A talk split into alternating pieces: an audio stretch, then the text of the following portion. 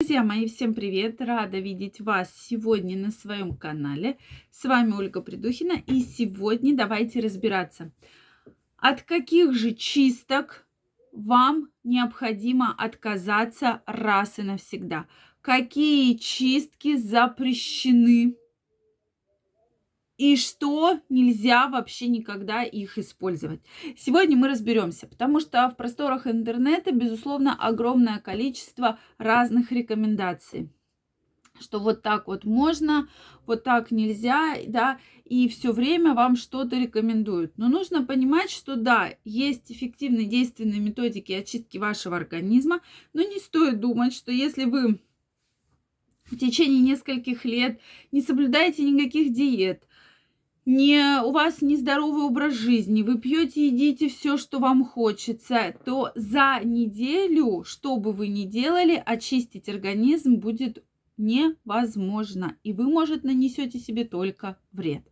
Друзья мои, подписаны ли вы на мой телеграм-канал? Если вы еще не подписаны, обязательно прямо сейчас переходите, подписывайтесь. Первая ссылочка в описании. И мы с вами будем разбирать самые интересные и самые актуальные темы. Ну что, дорогие мои, давайте разбираться. На первом месте у нас стоят клизмы. Действительно, очень многие любят делать клизмы. То есть э, эффективны ли они? Да, действительно эффективны. Но, опять же, по назначению врача и под руководством врача. Просто так не рекомендуется делать никакие клизмы, особенно с разными растворами, потому что кроме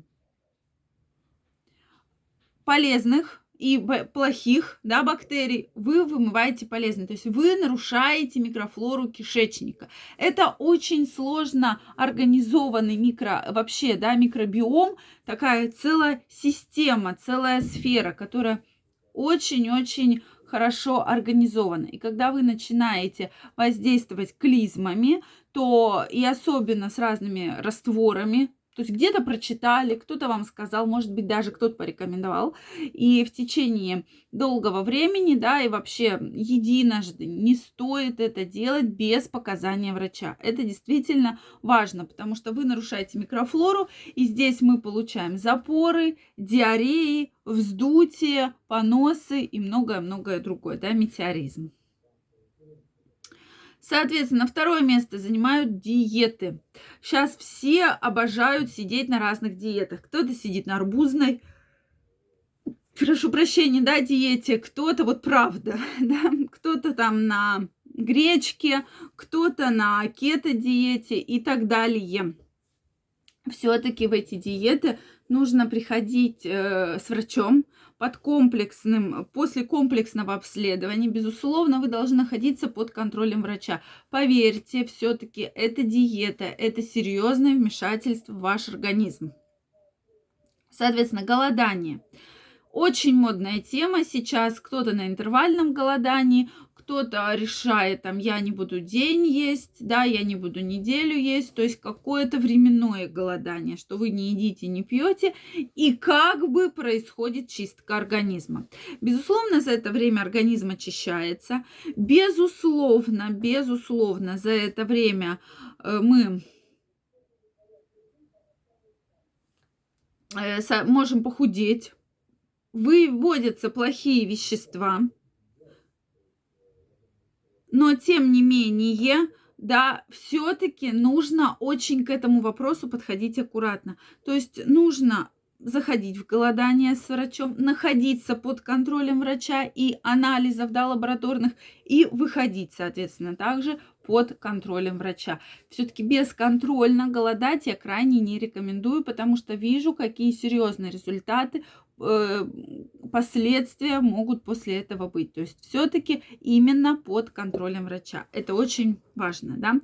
Не просто так называется голодание, ведь есть целая тема, да, о которой мы часто говорим, это именно раздел лечебное голодание. То есть с лечебной целью назначаются определенные настои, определенные рецепты, и что вы голодаете, и, соответственно, чистите тот или иной орган, допустим, желудок, там, кишечник, печень и так далее.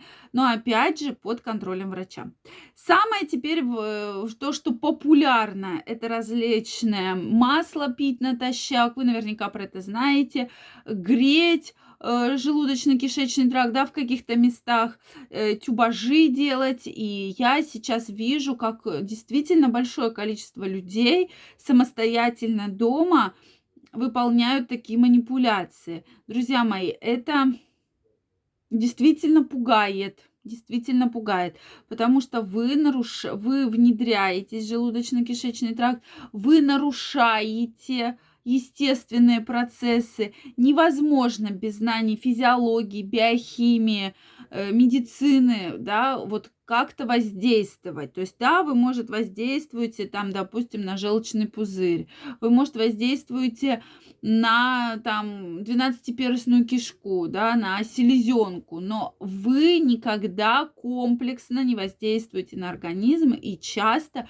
вы как раз наносите действительно очень большой вред вашему здоровью и в целом вашему организму. Поэтому, если вы хотите такими методами заниматься, то только, опять же, после хорошего комплексного обследования и под контролем врача-специалиста, да. То есть дальше тема сейчас и лечат и паразитов большое количество, да, то есть начинается, а давайте полечим глистов. И все подряд препараты кучей начинаете пить то вы какие-то настои пьете, то какие-то свечи себе вставляете, то биологически активные добавки, да, то есть целое огромное количество разных препаратов принимаете. Для чего? Для того, чтобы якобы пролечить паразитов. Пролечите ли вы их? Да, скорее всего, нет. Даже если вы их пролечите, их нужно вывести из организма, потому что их остатки также негативно могут сказаться на, вашей, на вашем здоровье, вызывать зуд, аллергии, различные дерматиты и так далее. Поэтому, если вы действительно хотите пролечиться, надо, во-первых, понимать, какие у вас есть паразиты. Не просто лечим все, потому что от каждого паразита есть особое лечение. То есть мы воздействуем на конкретный микроорганизм, на конкретного паразита. И потом их правильно выводить, чтобы их остаточных явлений не оставалось.